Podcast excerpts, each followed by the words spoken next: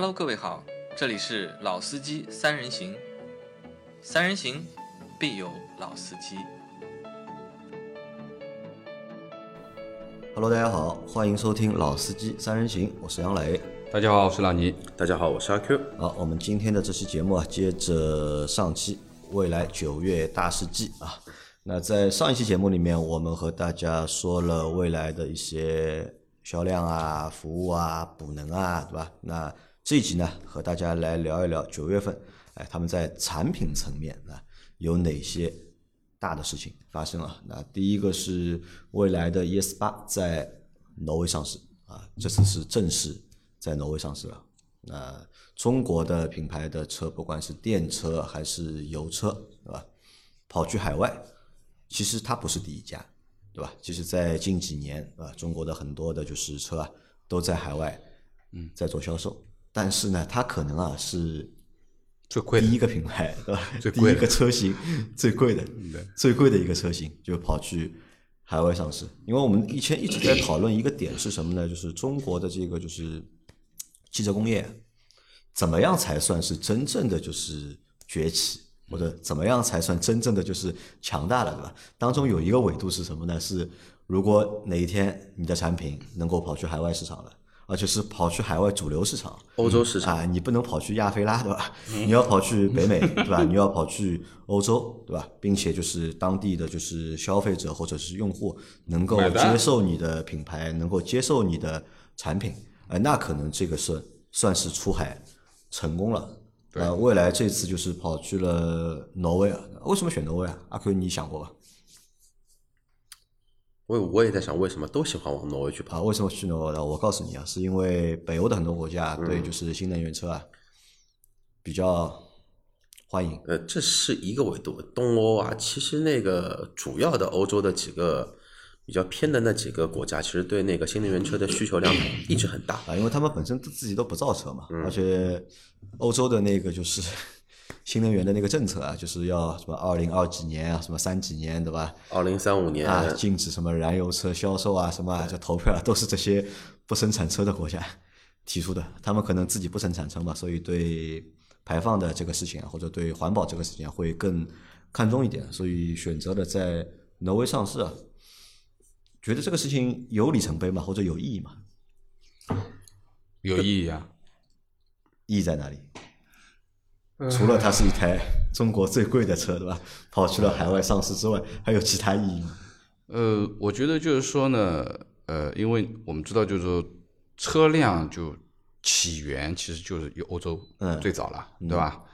那么可以这么说呢，就是说欧洲这一块，包括美国这一块，就欧美这一块，其实是在车辆的技术啊啊，包括我们现在主流的这些品牌里面，其实是占很大很大很大一块的。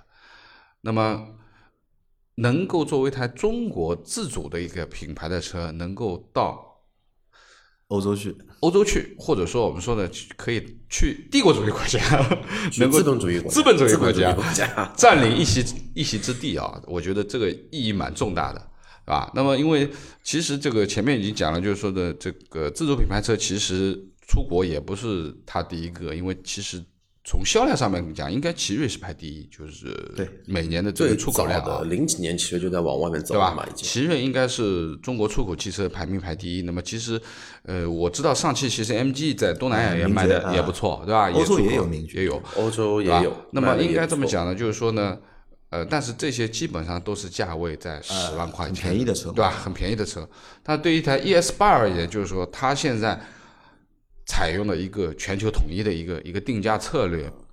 其实它现在折算的嘛，你看它 ES 标配的这个七十五度电的这个是六十点九万挪威克朗，啊，一百度电呢是六十七点九万挪威克朗。前面阿 Q 说他昨天晚上已经换算过了，折下来的价钱和国内卖的是一样的。差不多五十一二万人民币还。贵一点嘛，因为当中还有一个运费嘛对那就是说呢，我觉得首先就是说你这个产品能够到当地落地，能够通过当地的销售标准，这就是一件很重要的事情了，对吧？因为不是说我们之前的车没有去过欧洲，其实之前也有车去过欧洲，是被人家踢回来的，对吧？到那边说这个车只能报废，不能上路，对不对？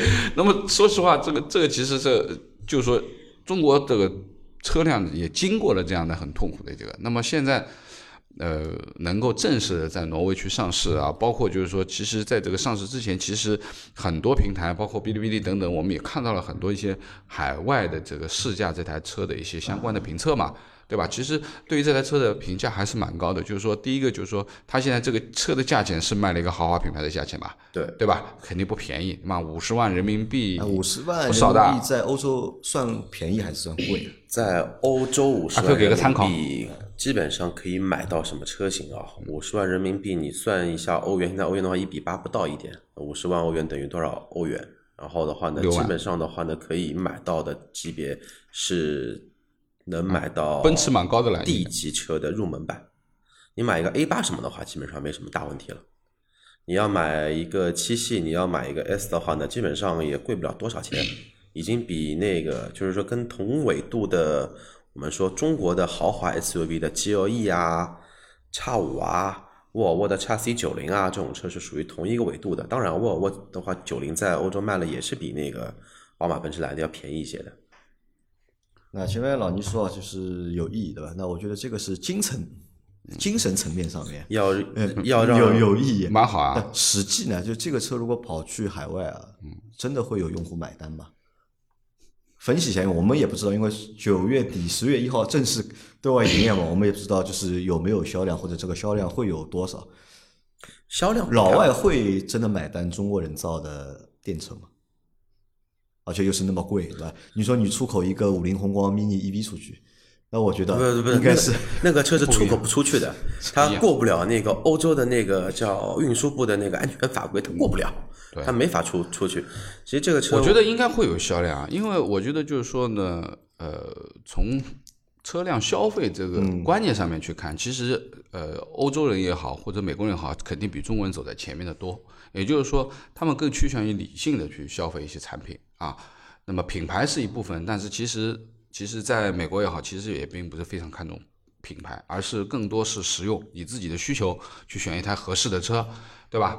那么我觉得就是说，应该这么讲，就是说，呃，对于这台车而言，反正从现在从从看得到的一些视频啊、海外的评测啊、评价各方面一些专业媒体的评价，就海外的专业媒体的评价，其实都是对这个车蛮好的。啊，另外呢，说实话，我们自己也试过这台车，对吧？ES 八，其实这台车从基础上面是没有什么毛病的，除了我们我我自己觉得它续航稍微短了一点，对吧？但是应该这么说，其实从配置上，从呃造型，从技术层面，包括自动驾驶啊等等，其实都不差，都不差。我觉得应该会有一点销量，我觉得应该会有一点销量啊，应该会有一点销量，对吧？何况它是一台。环保的电车，那欧洲对于环保的要求是很高的，啊，其实就是很多人，啊，欧洲其实是比较喜欢环保的东西。昨天我查了一下欧洲地区对新能源车的一个政 政策，然后的话呢，像大部分的欧盟地区的一个国家，对于买纯电动车都有一个补贴，都有补贴。其实跟我们的国补类类似。那它这个补贴的话，进口的车有补贴吗？应该是你在欧盟生产可能是有补贴的。欧盟的生产。对吧？这个车是这个还要再盘一盘，看一看。我查的那篇文章是这么说的，就像那个上汽的 E Z S 卖到欧盟的话，它是一台车补贴是差不多是在一万英呃一万欧元这样子，车子才卖四万多块钱，它补贴一万。E C S 在欧盟可以卖，欧洲可以卖四万欧元，四万欧元那么贵啊？这个车在上海才十几万，十几万，有那么贵吗？我觉得你这个消息不一定准确。我觉得你这个消息不一定准确，而且所有的补贴，这种补贴都是补贴你在当地生产的，他会给你补贴；进口的理论上不会给你补贴。如果进口的要给你补贴的话，那我告诉你啊。那个都去大军对吧？这个大军又要来了。这个这个可以让我们，我们不是听众分布很广嘛，对吧？让我们有欧洲的听众欧洲的小伙伴啊，普及一下，对吧？在欧洲到底补贴多少钱？啊，北欧啊，北欧啊，现在他是在挪威啊，我们可以看看北欧。北欧的听众，我们有在瑞典的那个听众，对可以告诉我们一下，就在欧洲，对吧？在买电动车有什么优惠有什么政策？从厂家层面有什么优惠政策？消费者层面有什么？优惠政策在欧洲产的和不是欧洲产的有什么区别？有什么区别在？那我倒是觉得，就是这个车 ES 八跑去欧洲啊，倒是做了一件什么事情啊？我我们也看过，就是欧洲的那个是新能源车那个销量排行啊。嗯。其实那个销量排行就是说实话，就是 ID 三第一名吧。对对，都是小车或者是相对来说比较入门的车。嗯。对吧？车的那个等级啊，都不太高。嗯。那可能就是等级高的，现在现在算有了，对吧？奔驰上了就是一些高规格的，就是车，但是在之前，嗯，好车的确比较少，对吧？你真的愿意花一些就是多的预算去买？更好的产品啊，消费者可能也没有太多的选择可以让他选。那 ES 八去了之后啊，那的确就是可以给他们选的一个余地啊变大了，而且再加上就是未来的车上面就是小花样还蛮多的。我不知道老老外吃不吃他那一套东西在里头。但是我的想法就是说，挪威这个地方本身就不大，然后的话呢销销量这一块的话呢，不要去奢求它有销量很多。但是的话呢，未来这一套的一套我们说。服务的理念，嗯，我是认为在欧洲整个欧盟的国家是完全能吃得开的。就是全球各地，你在买东西的那一刹刹那，你能进去给你那种服务体验感的，其实真的不多。就不光是你觉得中国的四 S 店可能说一直说死儿子啊、奸商啊、卖你贵啊、强奸东西啊，那欧洲有有吗？它没有这么多的附加条件，但是这个初心一样的，它还是要挣钱啊。但是，这种直营模式又是统一售价的话呢，它减少了用户比价嘛。嗯，其实你不管在北美也好，在欧洲也好，它用户还是会去线上去比价，发一份 email 到这家经销商、那家经销商比较还之后再去做一个决抉择，然后看哪家店的服务态度更好一些。嗯，那就省去这么一个环环节在，加上那我就不知道中国的这一套我们说叫文旅用品、文化用用品，在欧洲是不是能？吃得开，还是要重新再开发一套。这个我估计会根据当地的文化，对吧？重新有一套适应当地文化的东西出来的啊。那这算一件事情啊，蛮大的一件事情啊。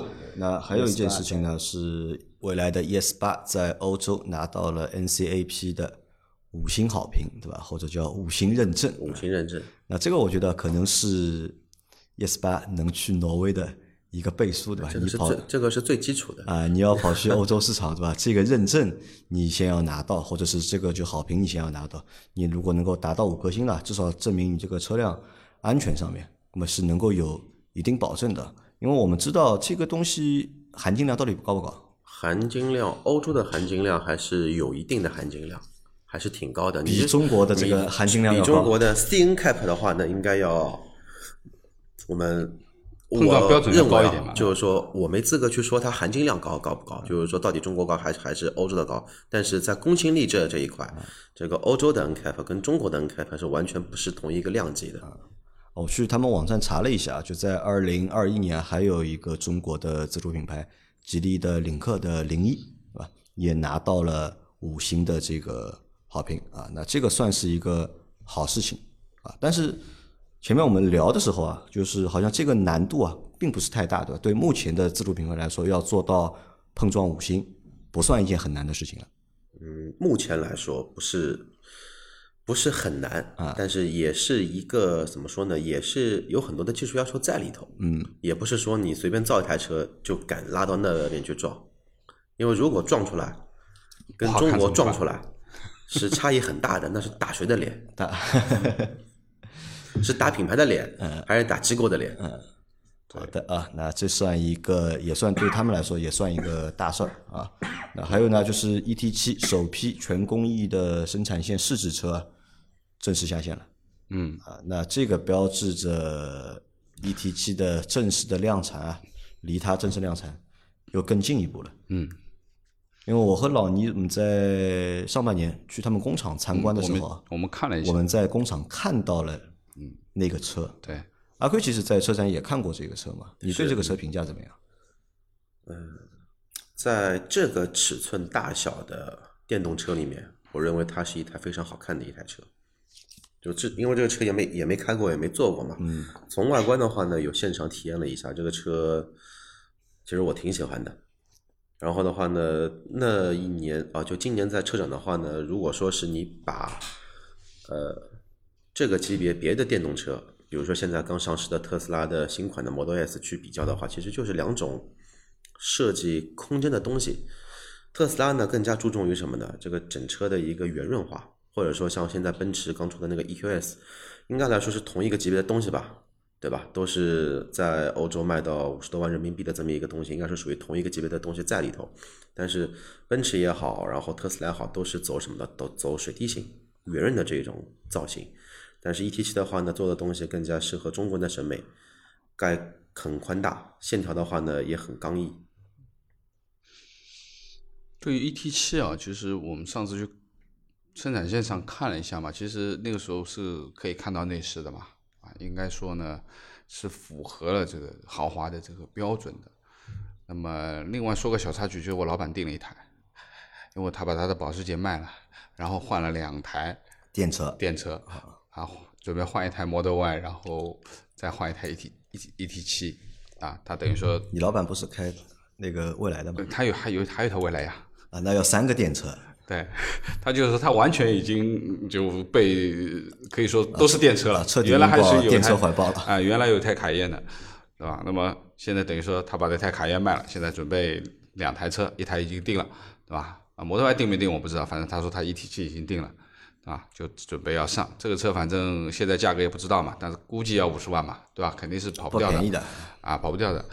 而且它后面还会，好像我们在开会的时候还提到，就后面还会有一台轿车，比 ET 七要小，啊，应该是比 ET 七下一个规格的小的可以看看，啊，那就意味着它到时候会有两个轿车的车型，嗯，啊，那你看这个生产品线就全了，三个 SUV 的车型，两个轿车轿车的车型，嗯对，三个 SUV 对吧？一个中型的，一个溜背，加一个大型的大型的对吧？再加一个中型的轿车和一个大型的轿车，哎，我觉得不错，挺好。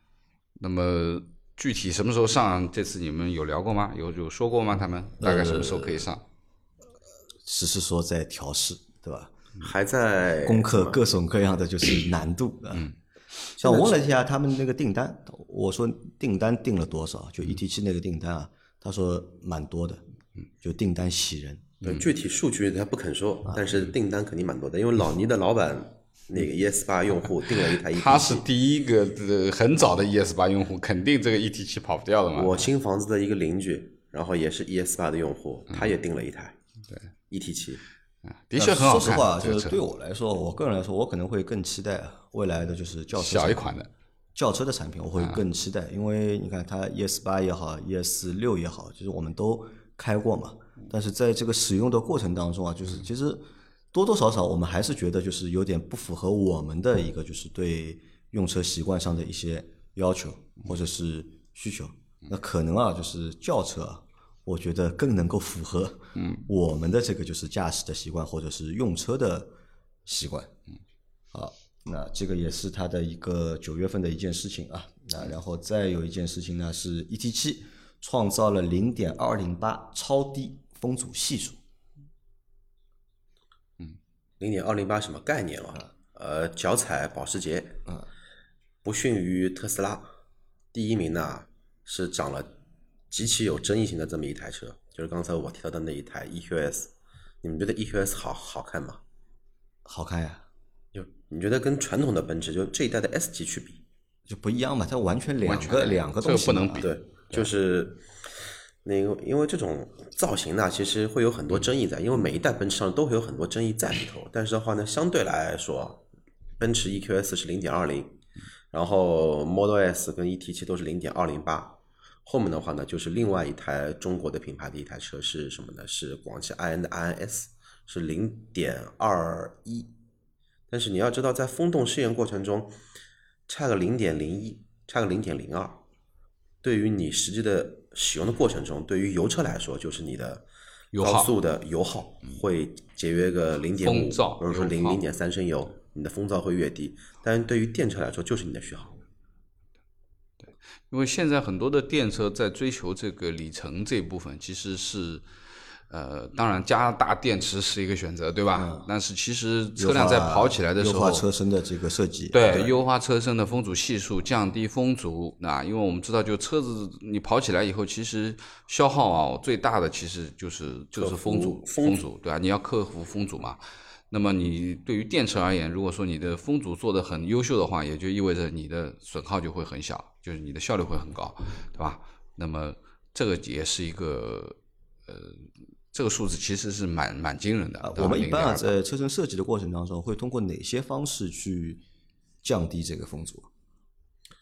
哪些方式啊？电动车的话呢，其实这两年我们能看到眼前的一些东西，叫什么？门把手隐藏式，门把手隐藏式，然后的话呢，低风阻呃低滚阻的一个轮毂设计，像特斯拉会有一个罩子，嗯，罩子的话呢，它其实就是什么呢？减少你轮毂的一个乱流，也可以降低风阻。其实最核心的还是在什么呢？还是在整车的设计的一个时候。造型其实这一点的话呢，我倒要我有一点的看法。现在的 ES 六也好，ES 七呃那个 ES 八也好，ET 呃 EC 六也好，嗯，其实这个车的造型来看，跟减降低风阻没半毛钱关系对，完全没半毛钱关系。所以说这也是什么呢？就是说未来呃从 ET 七之前的产产品，它的一个就是说百公里的电电耗比较高的一个很大的一个原因，你更多的都是用来克服你的一个风阻。所以说你用更大的电池，你跑的公里数不一定会更长。但是从 ET 七开始，我认为是它是整体的一个设计嘛，又做了一个迭代了，想明白了，并且的话呢，通过设计的手段，可以把家族的这一种风格，完全的话呢，在用到了轿车上，并且达到了一个很低的一个风阻，这个还是挺牛逼的。这个他其实前面已经讲了，在这个二零二零年的 Neo Day 上面，其实他公布的这个 ET 七是零点二三的一个风阻系数，对吧？今年测的时候，今年已经变成零点二零八，也就是说它其实在不断的改进嘛，对吧？就是不断的改进，降低它的风阻系数，提高它的性能啊。这个我觉得呃技术层面的啊，这个是技术层面的，我觉得一定会对以后的这个续航产生直接关系的这个啊。那消费者在买车的这个过程当中啊，会去考虑这台车的风阻系数吗？呃，好像我们从来在选车或者是在说车的过程当中啊，我们不太会去说这个纬度的数据。但不太会说但是风阻越低的车，普遍来说，就是说最直观的就是有两种，一种的话呢，我们我们不谈这种经济性的问题，一个车子相对比较好看，嗯，你去看所有的轿跑车风阻都不高，但是轿跑车风阻都比较低。嗯，SUV 的话呢，风阻低的低于零点三零四 D 的车，嗯也我们说外观也挺好看。其实风阻的话呢，我的认知的话呢，变相来说跟你的车身的外观是不是好看，有一部分的关系在里头。除非说这辆车完全不考虑风阻设计，像大 G、天越这种超豪级的车子，那这个就不谈了。还有什么呢？还有就是他们不要考虑燃油进气，对，不需要。还有就是风噪，嗯，风噪是很大的一个问题。其实很多的 SUV 跑高速，为什么说车子里面会有很大的一个空腔的一个共振？因为 A 柱的这边的压强太大，它跟车后的一个尾流会形成一个共振在在里头。就这两点的话呢，是我的一个认知。关键还是还是好看吧关键还是好。，CLS 好好看吧，CC 好看吧，嗯，轿跑都都好看，风阻都很低。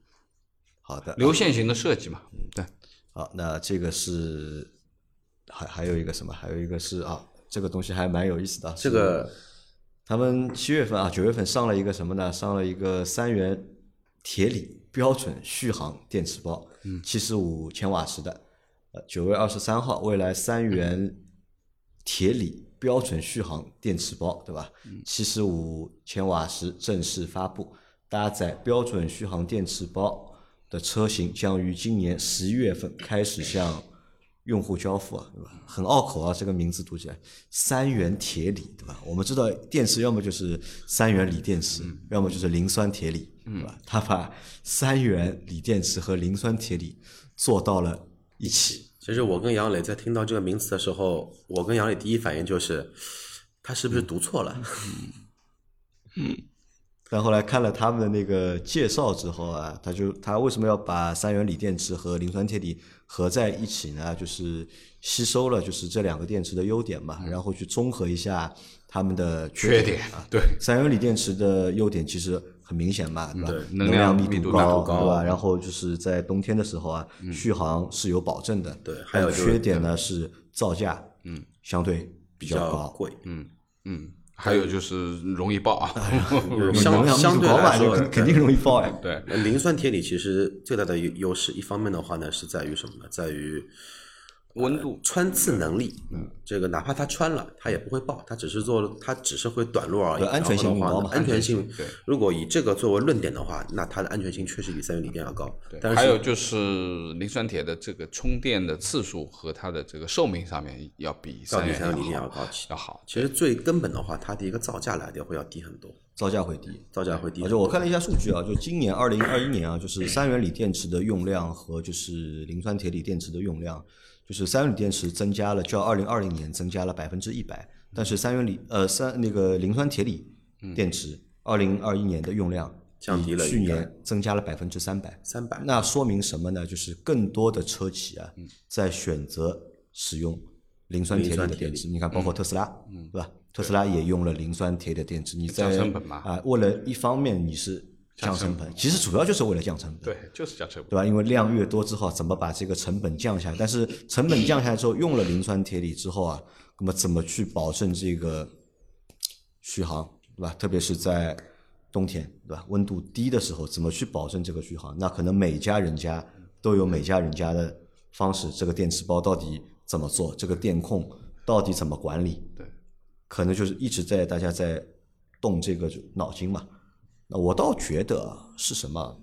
可能在电池的这个发展的这个过程当中，目前啊，可能对整个行业来说，其实是遇到瓶颈了。是，嗯，其实你看，之前一直有新的技术出来，对吧？有新的找到了新的材料或者是新的方式，但是呢，很多都还只是停留在一个概念上面。你要真正的要去实现量产啊，其实是比较难的。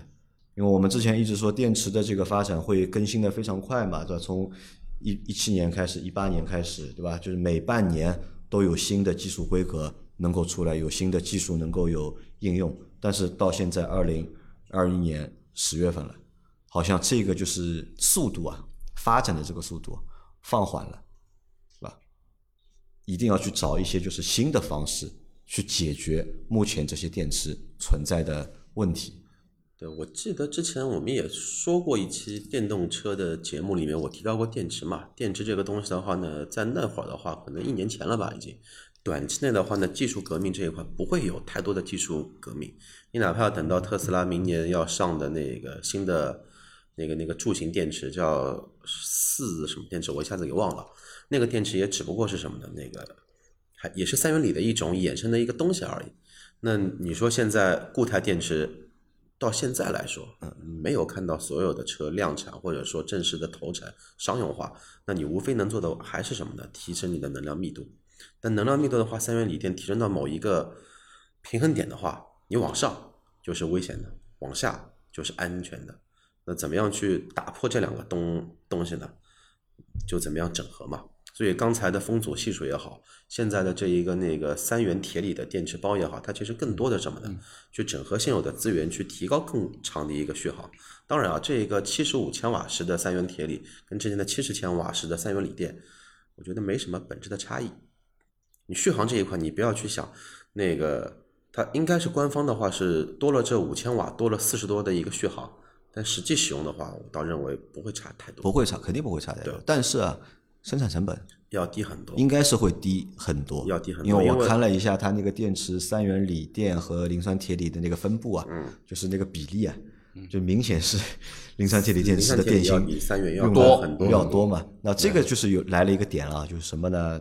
特斯拉为了降价，嗯啊，他为了把产品卖得更便宜，跑更多的量出来，他把三元锂电池换成了磷磷酸铁锂啊，因为电池换了嘛，这个是电池成本马上下来了嘛，那么它可以车子降价，然后便宜卖。那不知道未来会不会做同样的事情啊，因为电池这个在整车上面啊，这是一个很很清楚的一个成本，对吧或者是占比蛮大的一个成本。那这个成本如果降低的话，那它的车的售价是否会降低？嗯，或者说它的一个租电的一个费用会不会降低？租电的那个成本会对，会不会降低？但是如果说说到成本这一块的话，其实它有一个无形的成本在里头，因为它做了由古到今没有任何一家车企做成的一件事情，就是把两种完全特性不同的电池，通过管理方式运用在真实的运用在一起，没有人能做到过混搭，混搭。因为这两个东西的电池我们刚才也分析过了，三元锂电的优势，磷酸铁锂的优势，而且这两个电池的特性，它的充电的一个特性是完全不同的。那怎么样去把这两个东西匹配好，不至于说，哎，我要充这一个电池包的时时候，对吧？三元锂电可能还没喂饱，但是磷酸铁锂已经喂饱了，已经到极限了，你再冲就要冲爆，就会失效。怎么样去平衡这么一个东西？其实这个东西是无形的一个成本在里头。而且还有一点小失望的是什么？因为在 ET 七发布的时候啊、e t 七发布的时候就是他们一百五十千瓦时的固态电池，对他们有发布过一个就是 对吧长续航的一个电池，呃，NEDC 一千公里，但是好像后面就没有消息了，对，没有声音了嘛。那那个东西出来，可能对很多用户来说是真的有吸引力，对吧？真的是有吸引力，就是给你一块一千公里，我觉得未必要，因为毕竟来说，现在这一个互联网的时代，还是喷子会比较多多一些。真的等到一百五十千瓦时的固态电池出来，又有很多键盘喷子要来说，电池包做这么大，就等于说你本身车里面放两个煤气罐，你现在放了四个，四个，要爆对吧？一起爆四个，你你觉得会会安全吗？所以这东西还是等它出来再说吧。现在因为没人搞出来过嘛，而且包括这个三元铁锂啊，到底实际的一个就是作用啊，等交付啊，啊，到底是什么样的也不知道，对吧？这个只能等它，因为它要十一月份才交付嘛，而且你看十月份交付又是冬天，对吧？这个正好是能够考验这个三元铁锂是不是能够改善，对吧？或者能够实现这个就降低生产成本，然后呢又能改善磷酸铁锂电池在冬天续航不足的这个问题。啊，这个等等两个月，对吧？就能够看到答案了啊。然后再来一条是最后它的一条是放在它最后的是未来发布了 Neo OS 三点零点零系统啊，就是第三个版本了。嗯，发布了新的就是车机的操作系统。那这个可能对我们来说好像没有感觉，没感觉，完全没感觉。啊，因为我们不是未来的车主嘛，这个只有你天天在用未来车的用户，哎，这个版本发生变化，那 UI 发生变化之后，哎，你可以感受到到底是优化了还是没有优化。对，甚至于我跟杨磊，可能我觉得吧，这个好像对我们没任何的冲击，这是第一点。第二的话，我们觉得更新好之后，这为什么地图还还还会卡？我们那一台车卡了死了四次机，但是它还好，不像特斯拉那种是死完机之后黑屏，它只是导航会一直停留在某一个目目的地。那这个可能啊，还有一个点是在哪里啊？就是因为这台车啊亮点太多了，就 ES 八这台车或者是 ES 六这个车亮点比较多，然后我们对它这套车机的这个关注度啊就不会太高了。你可能就是你想的都是其他东西，你不像一台十万块钱的车，对吧？最值得拿出手的，哎，可能就是这套车机系统。那这个可能对我们来说没有太大的感觉，但是你看啊，我们做了两期节目，对吧？说了十个点，有没有发现少说什么东西？或者有没有发现，就是以前有一个东西啊，是新能源车厂家都一直津津乐道的，对吧？要放在要给你很大篇幅去说的，但是在九月份的这个大事记里面没有提到。然后你想一想，什么东西没有提到？嗯我我没反应，自动自动驾驶辅助，啊，自动驾驶辅助，对吧？都回避了吗啊，这个东西是和就是大多数的就是高端的新能源车品牌都是绑定在一啊，起的。这个和高不高端完全没关系。呃，中低端的也在也推也玩这个对吧？也玩这个，但是你看，在这个未来的就是九月的大它这个事记里面也有啊嗯，它这个有优化了哎，这个就优化，就一句结束了呀，就功能的体验也有一句话就结束了嘛？没有嘛？没有去强调这个东西嘛？那这个倒我我倒想再和大家在这里和你们来分享一下，我们在上周活动的过程当中啊，我们大概开了一段将近两百公里的高速，有两百吧？呃，你开了一百二，我开了一百两百多两百多，对吧？那我们在这两百多的这个高速上面，两百多公里的高速上面，基本上都在使用它的那套驾驶辅助系统。你啊，你我没用啊，你没用了，我没用啊 我用了啊，我用了一套驾驶辅助系统，就用下来的感觉呢，说实话，就是比想象当中要好，比想象当中要好。但是呢，真的要把它称作为自动驾驶的话，那我觉得还是有蛮长的那个就是距离，或者是还有蛮多的地方要去优化的。但未来在九月份的这个大事记里面，它没有提这个点的。但我相信啊，就是他们对这个自动驾驶辅助系统的研发啊，应该是没有停止过，应该是没有停止过。但是在九月份没有聊这个事情。老倪觉得原因在哪里？我不知道，不是我我因为 因为未来的自动驾驶部分的东西，呃，我只有在上次深度试驾的时候，在高架上面稍微用了一段一点点路，大概只有最多只有一公里吧，然后就直接到了一个就是匝道嘛，因为它要给我演示一个就是匝道自动出匝道的一个功能，对吧？然后的确是达成的，对吧？它会自己打灯出匝道，对不对？但是当这个弧度超过多少的时候，它是不行的，嗯，对吧？那么也就是说呢，呃，你真的只能把它当成驾驶辅助来使用，请记住是辅助，而不是全自动驾驶，对吧？因为呃，现在其实网上也看到很多啊，就包括什么抖音啊，里面会看到很多什么神奇的车主，就是在车子上面睡觉的啦，怎么啦？这那说实话，这个生命只有一次啊，请珍惜，对不对？这种事情还是少做？我觉得还是目前的情况下面，还是靠自己吧，对吧？呃，我觉得这个辅助的功能其实是更多的用于降低你的疲劳度，而不是完全让你不疲劳，嗯，对吧？完全你可以去睡觉了、看电影了，那不行的，对吧？只是辅助你可以完成一些最基础的，就是说呢，不是非常复杂的一些一些操作，那我觉得是可行的啊，而且嗯也也也有用，的的确确有用，因为我自己那台有 L 二嘛，那我觉得有的时候我在高架上我也会去用，对吧？跟车啊，保持车道啊，啊，这个这个其实还是蛮实用的，可以降低一定的疲劳度啊，但是请谨慎的使用。谨慎使用。对，特别是什么呢？你买了一台新车，先去相对来说车油量比较低的地方先试一下，你你得先熟悉它，先熟悉对，你要用这个功能，我觉得就是你不能拿起来就用，嗯，啊，我觉得你应该先要熟悉它，呃，不管是说明书去看一看，还是自己先去体验一下基础的操作，对吧？加加减减呀，等等，那这些东西，对吧？设定啊，取消啊，对吧？那么我觉得你先得熟悉了以后，你才去去灵活的使用它吧，对吧？你不要拿起来就什么都不管了，那这个是对自己不负责任的，对吧？同样也是对别人不负责任。好，那两期节目对吧？把未来在九月份发生的一些大事啊，都和大家做了分享，我们自己也做了讨论啊。那这样的一种节目形式啊，之前好像也没这么做过，对吧？那么看上去呢，有点像在帮 客户对吧？好像是被充值，但其实没有被充值啊，就大家就是请理性的就是收听我们的节目，或者理性的看待我们，就是并没有接受厂家的充值。呃，厂家给了一些信息嘛，因为参加活动，他一定会有一些相关信息给出来，对吧？那么我们其实今天在聊的这部分，就是他给出的信息，哪些以我们一个用户的角度上面去、去看它，它是有意义的，或者说是对于未来车主的用户是有意义的，或者说对整个行业是有意义的，对吧？那么会说哪些东西可能是没什么没什么大用的，或怎么样？那我觉得啊，这个其实呃，大家讨论一下也也挺好，对吧？好，那今天的这期节目就到这里，感谢大家的收听，我们下期再见，好，拜拜拜拜。拜拜。